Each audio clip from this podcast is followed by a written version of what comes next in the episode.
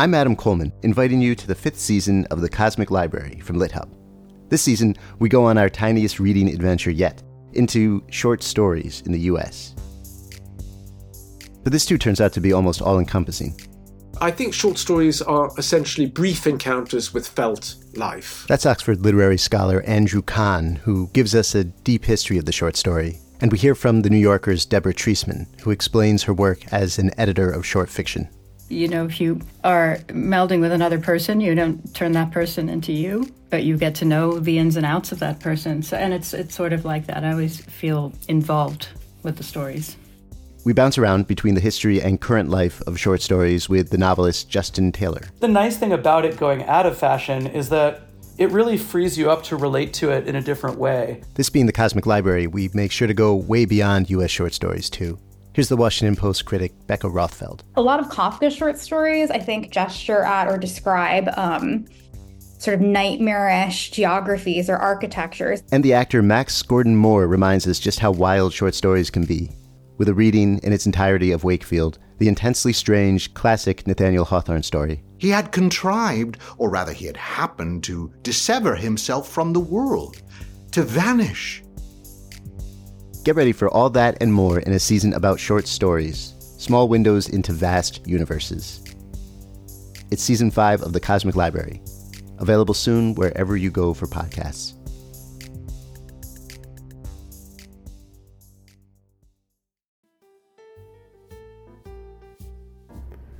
On this edition of The Literary Life, join Ruth Dickey, the executive director of the National Book Foundation, in a live audience at Books and Books for an evening honoring Alexandra Chang, Joseph Han, Crystal Hana Kim, and Alyssa Songsiridej, all recipients of the 5 Under 35 prize, selected by past National Book Award winners and finalists, or previous 5 Under 35 honorees.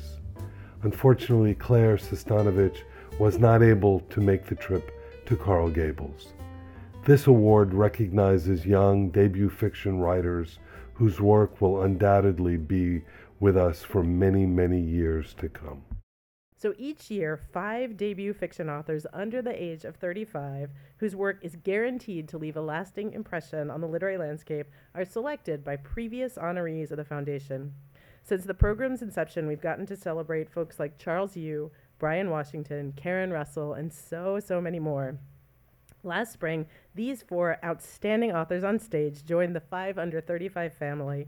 Sadly, our fifth honoree, Claire Sestanovich, was unable to join us in Miami tonight, so we'll just have to get the band back together soon. um, our tremendous thanks to the brilliant 2022 selector authors Anthony Doerr, Min Jin Lee, Jason Mott, Julia Phillips, and Azarine Vandervliet Olumi, who picked these amazing authors that you will meet tonight. Before I introduce you properly to Alexandra, Joseph, Crystal, and Alyssa, a quick lay of the land for tonight's program. Each author will read from their book, and then I'll ask them a few questions, and finally, we'll save time for a couple questions from the audience. The authors are graciously staying after the event for a book signing, so if you haven't already, I warmly encourage you to buy all four of their books so that you can get them signed, with many thanks to our partner, bookseller Books and Books. And I'd be remiss if I didn't ask you to please also sign up for the National Book Foundation's newsletter. We'll leave a sign up sheet. Um, we're lucky to come to the Miami area and to cities around the country year round, and we'd love to keep you posted on where we'll be and what we're reading. And now I'm so delighted to introduce you to this incredible group of authors. Alexandra Chang is the author of Days of Distraction. Her writing has appeared in Zoetrope, All Story, The New York Times, Harper's Bazaar, Guernica, and Harvard Review, among other publications. She has a short story collection we are eagerly awaiting, Tomb Sweeping, which is forthcoming in 2023. Joseph Han was born in Korea and raised in Hawaii. He is an editor for the West region of Joyland magazine and a recipient of a Kundiman Fellowship in Fiction. His writing has appeared in Nat Brut, Catapult, Pleiades magazine, Platypus short stories, and McSweeney's. He received a PhD in English and creative writing at the University of Hawaii at Manoa and is currently living in Honolulu. Crystal Hana Kim is the author of If You Leave Me, a booklist editor's choice title and named Best Book of 2018 by over a dozen publications. She was a 2021 Jerome Hill Artist Finalist, a 2017 PEN America Robert J. Dau Short Story Prize winner, and has received scholarships from Breadloaf Writers Conference, Sewanee Writers Conference, Jentel, and Hedgebrook. Her work has been published in Elle Magazine, the Paris Review, Guernica, and elsewhere. She's a contributing editor at Apogee Journal. Crystal lives in Brooklyn, New York, and teaches at Columbia University and Randolph College's MFA program. And last but not least, Alyssa Songsiridej is an ed- editor at Electric Literature. Her short fiction can be found at Story Quarterly, Indiana Review, The Offing, and Columbia, a journal of light and art. She has been honored and supported by Yaddo, UCross Foundation, the Ragdale Foundation, the Virginia Center for the Creative Arts, the Vermont Studio Center, and the Massachusetts Cultural Council. She lives in Philadelphia. And now we can all look forward to hearing them read a little bit of their work. So I'll turn it over to Crystal first.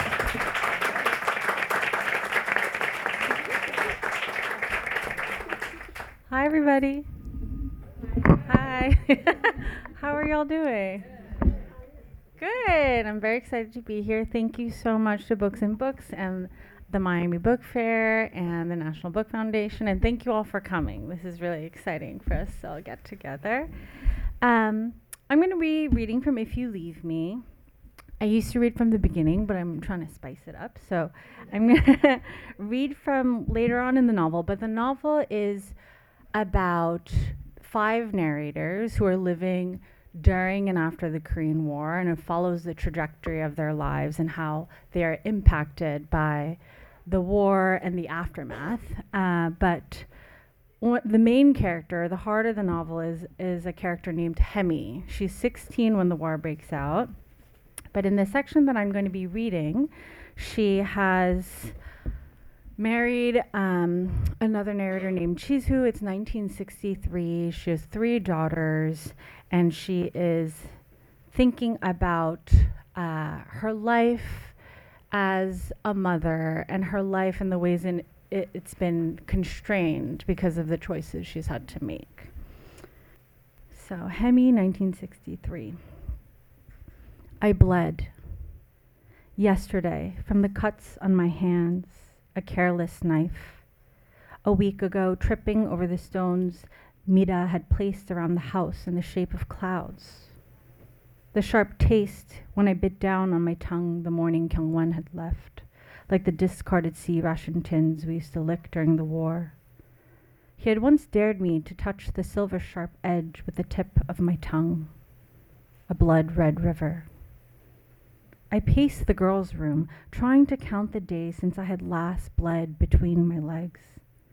Mira, surrounded by colored pencils, mumbled at her picture. When I passed, she tugged at the hem of my hanbok skirt. I want a cookie. She held up a wet palm of crumbs. More for me? Her hair, the oily stink of it, made me want to retch. I don't have any right now. My stomach roiled at the sudden flare of smells grease, spit, boiled beef bones from the kitchen, a vile sweetness I couldn't place. The thought of the outhouse soured my spit, too. Mommy needs to go outside. Mira grabbed my leg. Take me. Sitting at my feet, she looked tiny, my youngest, a dreamer. I must have been dreaming too. Months, months since I had bled. Mommy? Mira toddled after me. I staggered to the tree in the backyard and retched green potato sprigs and white rice, my early breakfast. The acid stench so nauseating I had to lean against the stone wall. The air itself seemed to knock me unsteady. I slid to the ground. Mira wrinkled her nose and hid her face behind her hands. Mommy sick? Shush, please. I laid my cheek against the cool stones. I can't think. You going to be all right? She stroked my ankle. I don't think so. I cupped her hand with my own. Even gentle Mira had left me suffocating for a year after she was born. I sank in guilt, confusion, fear. How unlike the other mothers I seemed to be. I had never felt more captive than following childbirth. How could I have not kept track of my bleeding? For months now, I had been wretched with mourning, my mind like spiderlings bursting from their egg sac, scattering in all directions, forgetting what I was doing even when I was doing nothing. I willed myself to bleed. I spat a thick scum of mucus. Look, Mira pried a rock from under one of the tree's roots. It was gray with a small white center like a nipple or flower. I bring in house? Our damn house. I walked the length of every room every day with Mira following, sleeping, slung on my back, hip, or chest. I treaded the wooden floors of our scythe shaped home. When Chien and Sodi returned from school, I made dinner. When Jisoo returned from work, I made more dinner. When I felt as though my mind would disappear, I ate or walked or stared at the sky through the leaves of our one lonely tree. I didn't allow myself to think about Kyunghwan. I was like a mouse in an earthen jar, crawling up sloped, impossible walls. What if I ran away right now? I pointed to the roads beyond the stone wall. What would you do if I left Mira? She rolled the rock between my toes, up my foot. Where are you going? I'm hungry. I wanted to cry and scream and burn the fear that roiled inside me. The air felt all wrong, too thin or too thick for me to breathe. I picked up Mira and threw her stone into my vomit. I'm going to tell you a secret. She smiled like an idiot child and grasped my nose. I think I'm pregnant. Thank you. my name is Alyssa. Um, I'm going to read a little bit from chapter two of my novel Little Rabbit. Um, you don't need a lot of setup, I think. Just that um, this the narrator met this guy at a residency, and now she's into him. Um, so, um, okay. Um, chapter two. The question of sleeping with the choreographer, of what it would feel like to touch him, knocked around inside of me until winter broke into rainy New England spring. Finally, I came up with an excuse. I convinced a friend at a small cultural magazine to let me profile the choreographer and his dance company. No one would pay me, and I'd have to buy my own train, ticket and stay on my friend's couch in Sunset Park. But it gave me a reason to email him that I was coming. Good, he wrote back. You can stop in on a rehearsal. At some point during the train ride down the coast, the cool spring switched to sudden muggy pre summer, a bubble of heat and humidity that only grew overnight as I sweated and turned on my friend's stiff fold out couch. The heat dampened my anticipation, muddling my expectations with my own gross humanity. I had to take three different trains to get to the choreographer's rehearsal space, and during the journey, I absorbed vast quantities of the city's grime and dirt. By the time I got to the school turned performing arts studio, I'd sweated through my linen blouse, my denim shorts, transformed into a swamp of a human being. The cool walls of the old brownstone building mixed with the heat so the air turned strange and clammy. Walking through the long halls of identical doors, I felt like a child again, suddenly oversized, wandering until I found the sounds of music and counting. I could hear his voice, the sounds of his hands clapping. Wiping my sweaty palms on my shorts, I grabbed the door handle and pulled. The rehearsal space still felt like a classroom, the walls a different color where the chalkboards had been. Cool air rattled through new aluminum vents. Six or seven glorious bodies moved through the middle of the room, cutting around each other, stopping, stretching, lifting, and throwing one dancer to another. Even though I'd never seen anyone else do the things they did, their bending, twisting feats made them seem more human, like they'd found new doors into how to be a body. The choreographer stood in front of them all, watching them, instructing. He wore a white t shirt, soft black pants, his arms wrapped around his torso as he focused. I could see the line of his waist, the lean muscles that still bound him. More point with the chin, he called. You should be leading with the sternum. Carry the motion through. I closed the door silently behind me, but he still noticed and walked over. Could you take off your shoes? he asked, looking at my dirty white sneakers. A soft matte material covered the oddly springy floor. Sorry, I said, towing them off. They changed as soon as you walked in the door, he said, looking at the dancers, just a millimeter tighter. I'm sorry, I repeated. No, it's the permanent problem of a performer, he said. It's just too bad. You'll never see how they move when we're alone. He went back to his spot. Watching the dancers and shouting out commands, suggestions so specific I couldn't follow. The song ended, the performers hitting their last pose. Good work, he said, clapping. Now let's get Jackie, TJ, and Zach for the trio. Jackie was the dancer with the long brown hair. Today, she'd wrapped it up tight in a ballerina bun and dressed her body in a white leotard made of tissue thin fabric. I stared at the muscles winging across her back, her thighs, until I felt absurd, goggle eyed. She turned away from me, her forearm, forearms up against the back of her head, with her mouth pressed against her bicep. Her right leg was up, and the two male dancers crowded the floor around her, one taking her raised calf in his palm. They held still for a beat, turned into living Grecian statues. Then the music began and they sprang to life, one male dancer lifting Jackie, their backs to each other, then tossing her to the other who caught her by the waist. She seemed trapped for a moment with her legs stiff behind her, before swirling free, the world turned by her hips. Stop, the choreographer called. Jackie, you need to be initiating the movement more from the pelvic bowl. He crossed the room to stand next to her, pointing his thumbs at his own hips. Imagine you have two strings tugging your iliac crests. He swiveled to demonstrate, shifting the balance of his knees. Jackie copied him. I reached into my leather satchel for water, but I didn't have any. I felt a pen. Oh, notes, I remembered. I should be taking notes. And when you hit the right elbow, hit it. She struck a pose with her right elbow up and out. You need to point a little higher. He touched her elbow with two fingers, adjusting. And look a little more this way. The fingers went to her cheek, guiding her face. So you're looking stage left. Right there. Right at her. They locked on me, the choreographer pointing. Jackie sma- smiled, and I gave a small, stupid wave. Once rehearsal finished, the dancers fell upon their bags, gathering their empty Tupperware, their water bottles, as they reassembled their outside selves. I stood in the corner, watching everyone leave. Good work, the choreographer said. See you Wednesday. The last one, TJ, left, and then the choreographer and I were alone. He stood by the door at the opposite end of the room. Shall we? Stop there. Thank you all. You, everyone. Um, it's so nice to see you here.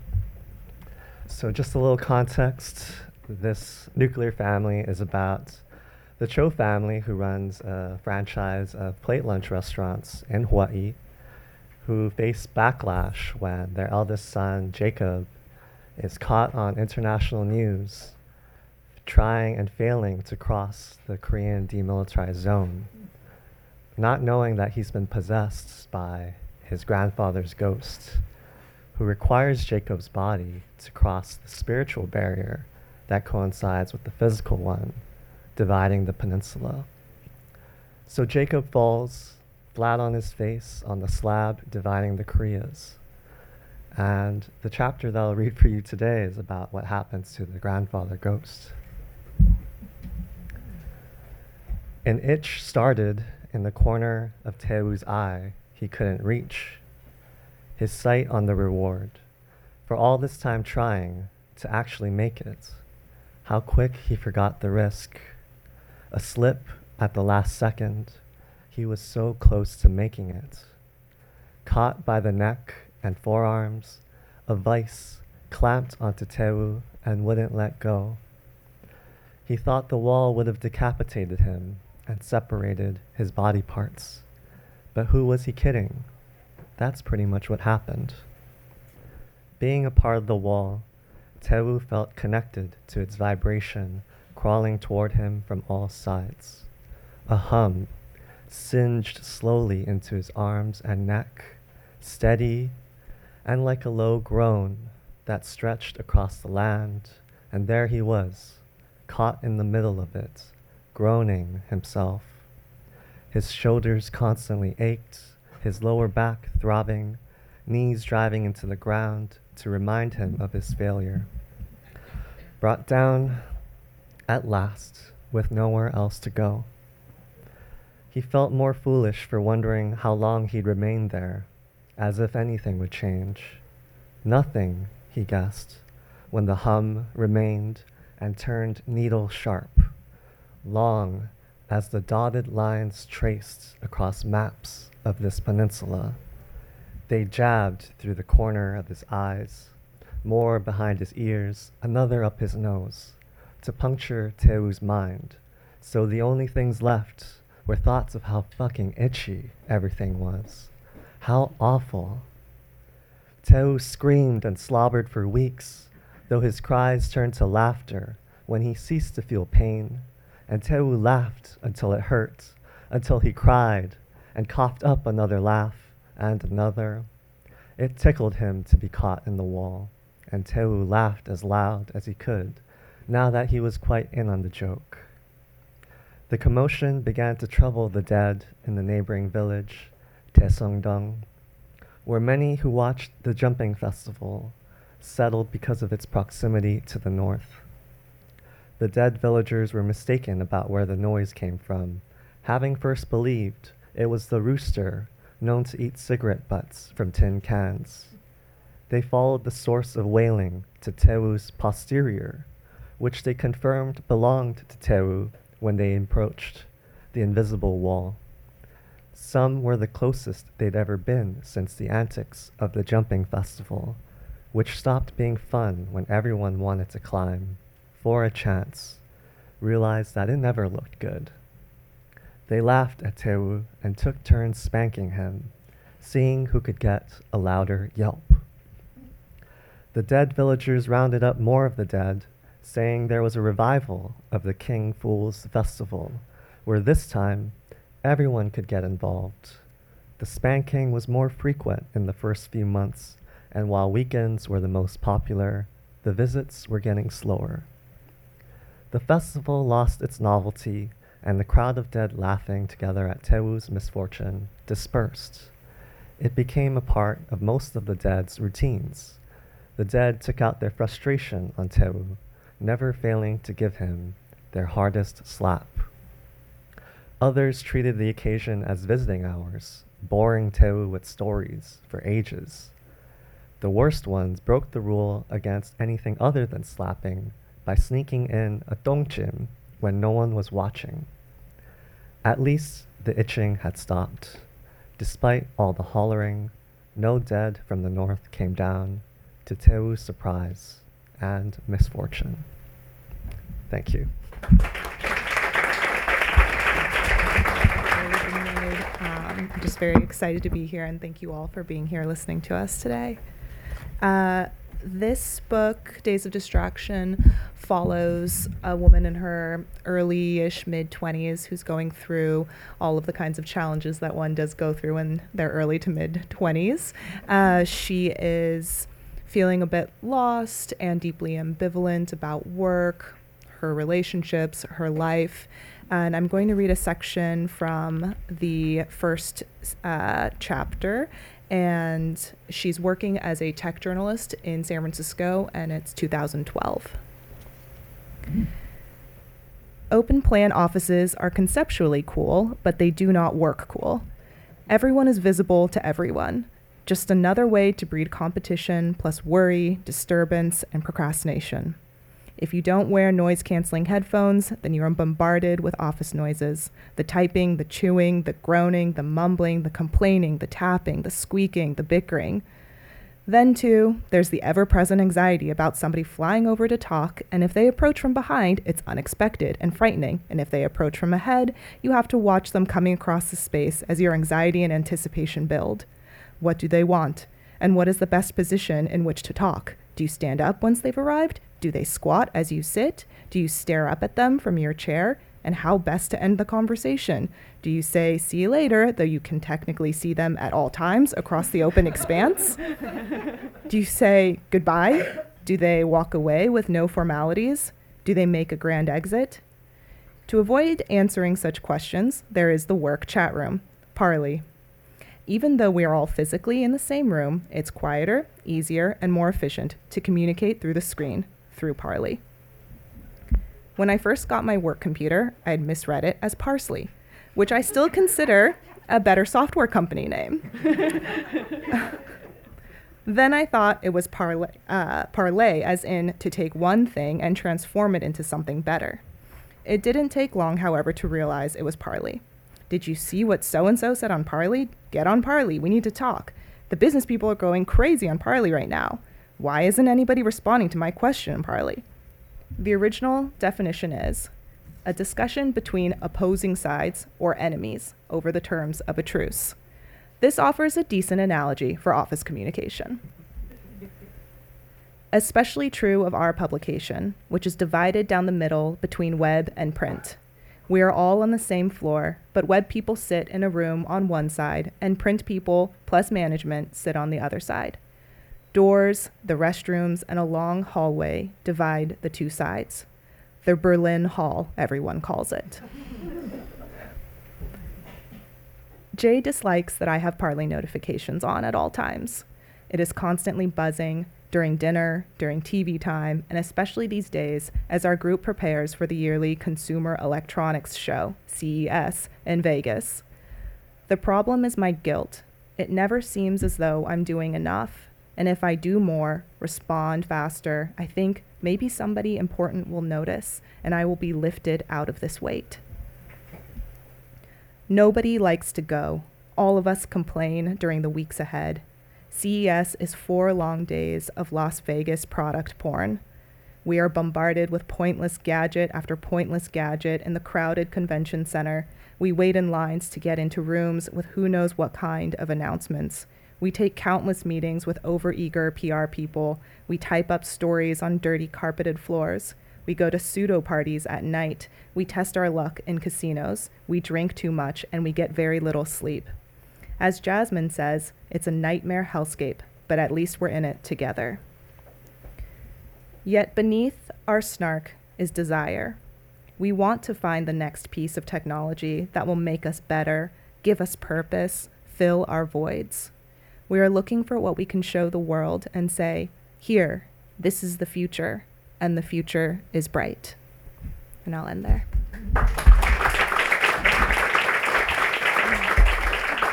Those are beautiful. Thank you all so much. So I have one question for each of you, and then I'll have questions for all of you, and then we'll have questions from y'all.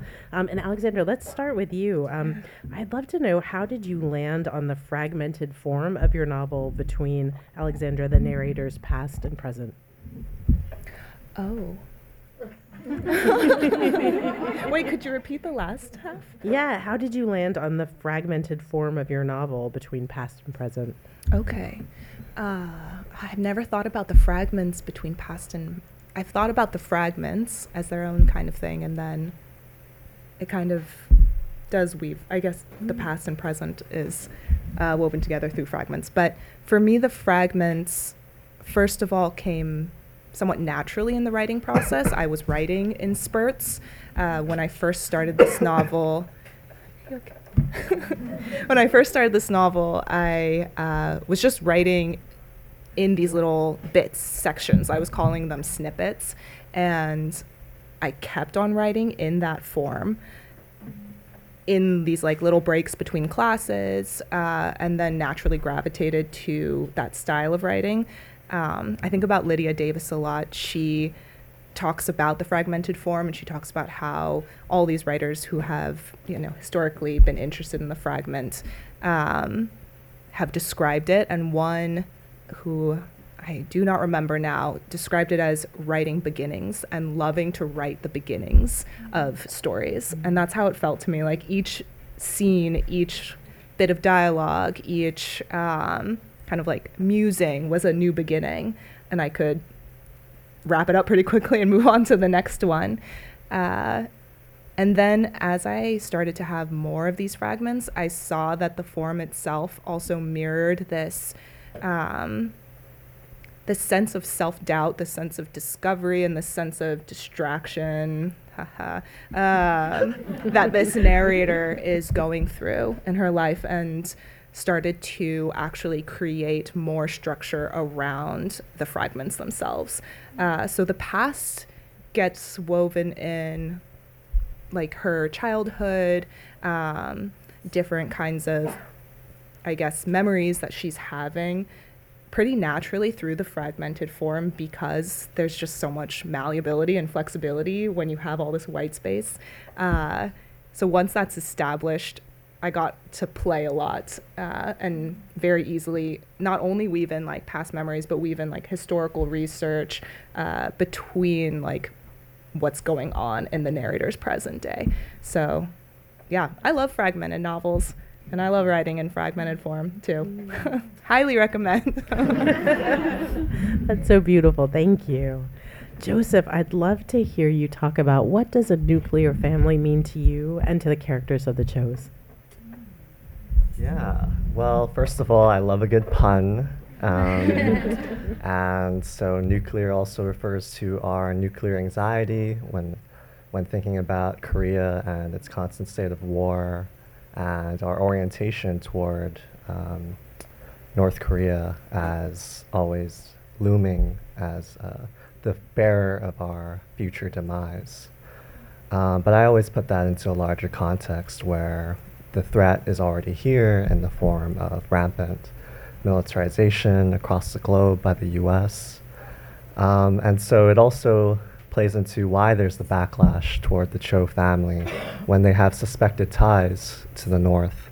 Though a lot of Korean people have have family genealogies to the to what is now known as North Korea, um, and have family who remain still in the northern peninsula. And so I think the nuclear family framework is very limiting in its scope when it only creates the parameter for our responsibilities extended toward those in our immediate household. Um, and that, of course, extends to our ideas of ownership and property and how we need to think of the nuclear family framework in more capacious ways and extend beyond who we claim as family, beyond blood relations, to those who are forgotten in our communities. And in the context of the Korean Peninsula, those are our brothers and sisters, aunties, uncles, uh, relatives um, who we've turned our backs on and who we've forgotten, who also wish to reunite with their loved ones in the South in the same way that many elders who are passing, who have endured these long lasting separations since the Korean War, are passing with that wish. And so this book is about how these legacies continue and how that wish is carried in future generations and ever more families as we come together. Oh, thank you so much for that. I love thinking about family capaciously. Um, Alyssa, I'd love to hear you talk about why dance and learning to write and watch movement shaped the story of Bodies of Desire in Little Rabbit. Sure, yeah. Um, wh- why? Why and how? Yeah. well, um, so yeah, thank you for that question. Just to sort of back up a little bit, um, I got the idea to write about dance from being at a residency and seeing um, a choreographer working with dancers live, and I was really interested in how that language was so different than the language that I used to write, and also how it was an art form that kind of felt as far from writing as possible. It was like you know you're it it's very temporally oriented. It's like live dance is different than watching recorded dance, and it was just this like feeling in my body, seeing it that I had never experienced um, before, and that felt just like incredibly amazing to me. And to use the body to make art um, just seemed way way better than what I was trying to do when I was at the residency. um, and I was like really jealous, and so I wanted to try to get as close to it as I could. And, I, and my thought process was that like, wow, this is as far from writing as you can possibly be. This is like impossible to approach. And since this is impossible, I'm going to try to do it because I, I like like to make my life hard.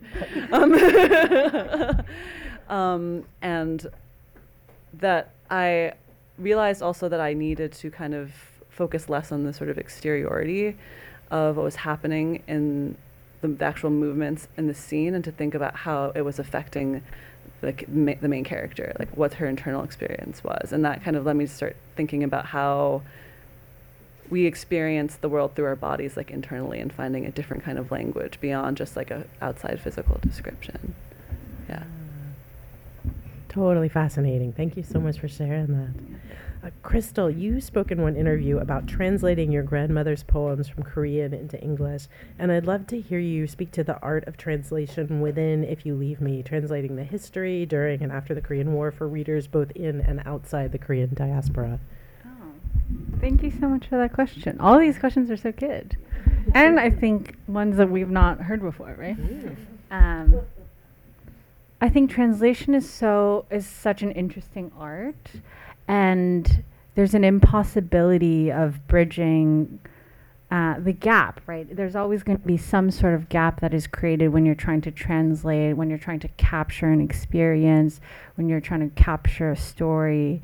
And for me, with this novel, it starts in the Korean War, and I try to capture at least five individuals' experiences of living through the Korean War. And I try to make their backgrounds different, right? There's Haemi is a 16 year old in the beginning from an impoverished family with a widowed mother and a brother uh, who is ill. And that constricts the choices that she's able to make for herself. And compared to that, her younger brother, just because, even though they have a similar family background, just because he is male, there are greater opportunities. And so, by creating these different characters, I was trying to capture as m- as many different experiences as possible. But I also know that translation of a s- of an experience is, is is so impossible in many ways, right? And um, all I can do is try to create empathy for these characters and to write with write about them with love and hope that that comes across to the reader. And my grandmother, my maternal grandmother, actually, she she came to America when I was born to take care of me. She stayed here for many years, kind of out. Uh, lasting her visa. And she didn't know any English when she came here. She was always constantly in the work of translating, and she was constantly working to provide a better life for me. So when I was older and I realized that I wanted to write a novel, I wanted to capture her voice uh, and I wanted to capture a part of her story. And then it became fictionalized, of course. Uh, and so it was, it was such a great pleasure to connect over language later on in her life because she actually only w- went to middle school. She had never gotten a high school education, but in her 80s, she started writing poetry uh, through a community center and she started getting published in these literary magazines in Korea and found this great deep love for literature so late in her life. So it was important to me then to turn to the act of translation to try to to get to know her better uh, because translating her creative voice allowed me to um, understand her emotions in a, in a completely new way. So. Oh, that's beautiful. Thank you for sharing that. All right, this is a question for everyone. I'd love to know how what went through your mind or what was your reaction when you found out you had been selected for 5 under 35 and what has surprised you most since that moment as, on this journey whoever would like to jump in first S- So I think we probably share this experience, or some of us do, where I got a call from a number I didn't recognize and didn't pick it up. uh, because I don't pick up calls from numbers I don't recognize. Uh, then heard the message and was like, okay, I think this is real. And I was also, um, I had been bedridden with COVID at that time. Um, so I was like mildly delusional. so I think my initial reaction was just like, is this real? What is happening? Uh, and the phone call was over very quickly. so afterwards, I was like processing. So I think shock, shock and disbelief. Uh, and then maybe like 15 minutes later, like, I think that did just happen. Um, what was the, what's the best moment? yeah or what surprised you since Oh, what then surprised- I don't know. Yeah, I don't have an answer for that one. I guess right. what was surprising was just how nice everyone is. I don't know. I mean, it's not that surprising. It was really great to like meet the cohorts and um, meet my nominator, Jason Mott. He was so kind. Uh, so, not necessarily a surprise, but lived up to all of my hopes. Yeah, um, I also ignored the call. um, and then when I saw that it was my phone was ringing a third time from the same number, I picked it up. And I never felt dizzy to the point where I had to sit down and like, you know, ground myself, and my my heart was just pounding so hard um, as Ruth was talking to me. And likewise, I, I had to ke- keep asking myself, is this real? Even until the announcement went live um, on social media, up until I went to the ceremony and I standing with everyone. I was like, is this real? Um, and yeah, it's been the best thing that's happened to me, um, and really uh, such a huge honor to to be here and al- alongside these amazing writers. And what's surprising is you know where your work will take you, and that we're here in Miami with all of you. It's it's such a thing to be grateful for, and I'm thankful for all of you. I picked up the phone call because I'm Because it's your area. Because I'm so compulsive. I'm one of those people who picks up all the spam calls. I just can't help myself. Um, but I was shocked, and I remember having to ask you to repeat your name. I was just like, "Who are you?" because um, I don't know. Part of me thought it was a prank. Did you think that? I thought it was a Maybe joke. Because, well, my book came out in 2020. Yes, so I was like, right, and my novel came out in 2018, uh, so it had been t- four years, right? Uh, so I didn't even know that. I guess the the it's five years Yeah, that's you're eligible, but I mhm. didn't know that. So I had not thought that I. It wasn't even on my radar, so I was shocked, and I think um, something that I'm so grateful for is that books have such long lives, and even though the novel came out in 2018, to ha- receive this honor four years later made me feel like, um, yeah, literature lives on beyond us and connects us with so many people, and that's that's a beautiful reminder. Yeah. No. yeah, I, didn't pick up the call, and I also didn't check the voicemail. honestly, it wasn't until my, my I guess my the my publisher knew before I did, and my editor finally was like texting me and was like, "Hey, have you gotten any voicemails today?" Yeah, she wanted to talk to me about it.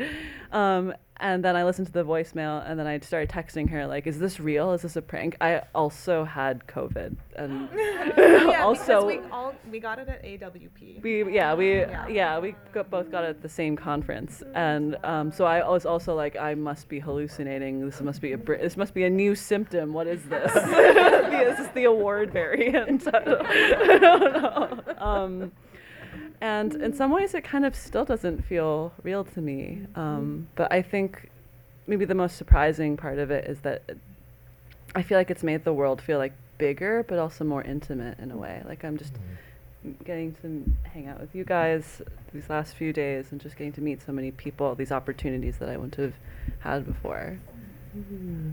It- It's literally one of the best days of my job is the day I get to make those phone calls. It's so fun. Um, I got to go along on the school visit today and hear Alexandra talk with students, and one of the questions they asked her about was an, including her elements of life in work. And I thought your answer was so interesting, and I'd love to hear from each of you. How do you navigate including things from your life or not including elements from your life in your fiction? I do not remember what I said to the students. Fabulous. It was probably very much more eloquent than I. It's getting late in the night. Uh, my book is pretty blatantly autobiographical. Uh, so the character does follow. She shares a lot of biographical details uh, with me, and the moves that she makes, and many of her concerns are ones that I've had. Uh, but for me, a lot of the fiction comes in really at the sentence level, at the scene level, and in the writing.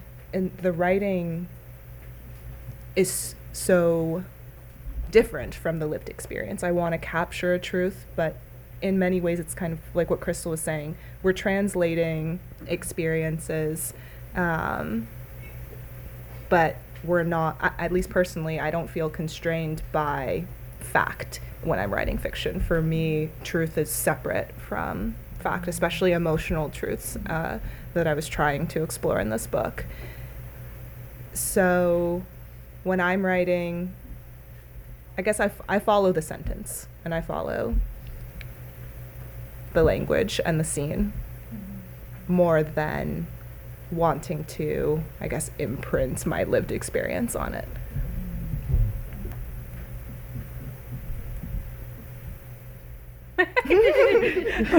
now I will stare at you three for answers. Um, I've yet to write present day characters because I think I'm um, there's something difficult about writing something that's even remotely autobiographical. I find that I need to hide under history. And I, I think that as a writer, I'm somebody who's driven by questions and by looking back at what has happened in the past in order to understand who I am and what society is, uh, why the society is the way it is.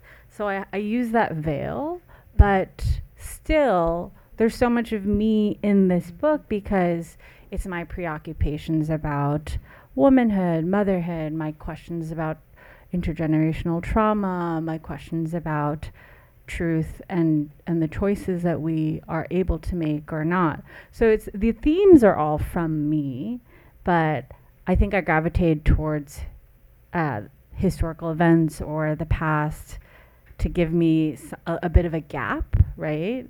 Uh, to make it easier because I find it really hard to write present day characters for some reason. Yeah. Yeah. yeah. I guess I can go next. I yeah. I feel like a little bit of both, I guess. It's I find that the feeling ends up being very much me or it's like being very pulled from my life without me kind of even realizing it. Like I sort of do the first draft and I, I kind of have to trick myself and put myself into almost a trance state. Um, and part of that is sort of sometimes throwing kind of bio, what I think of as biographical wrenches into the fiction. Like, um, like just for example, now like I'm working on a project and like the character I'm from Iowa and I made the character from Nebraska because I just like had to throw this sort of wrench in it, mm-hmm. into it to get this sort of distance mm-hmm. in order to kind of fill it with um, the sort of real like kind of spark that feels alive. Um, but the parts uh, I kind of find myself being surprised by how much of myself I end up ends up in in the fiction that was almost unintended. It's almost like accidental. Um, so I guess I'm not intentional about it. I guess I'm kind of just a little haphazard and messy. yeah, um, I feel the same way. Um, when I wrote this novel, it was pulling me in all different directions, and in a way that I wanted the characters to be more real to me than and knowable um, than you know some of my closest family members who aren't so willing to share their stories with me or to talk at length about themselves. Um, and I didn't grow up in a traditional nuclear family household, so writing this family and writing scenes of them together was a kind of balm for me and also made me re- uh, remember and feel nostalgic for uh, community and times when we were able to come together uh, because so much of um, so many stories about Korean diaspora are about separation, uh, but so too are they about reunion and coming together. And the novel became a space where I could honor the different personalities and influences of my loved ones and to have them all highlighted in a single place. Thank you all.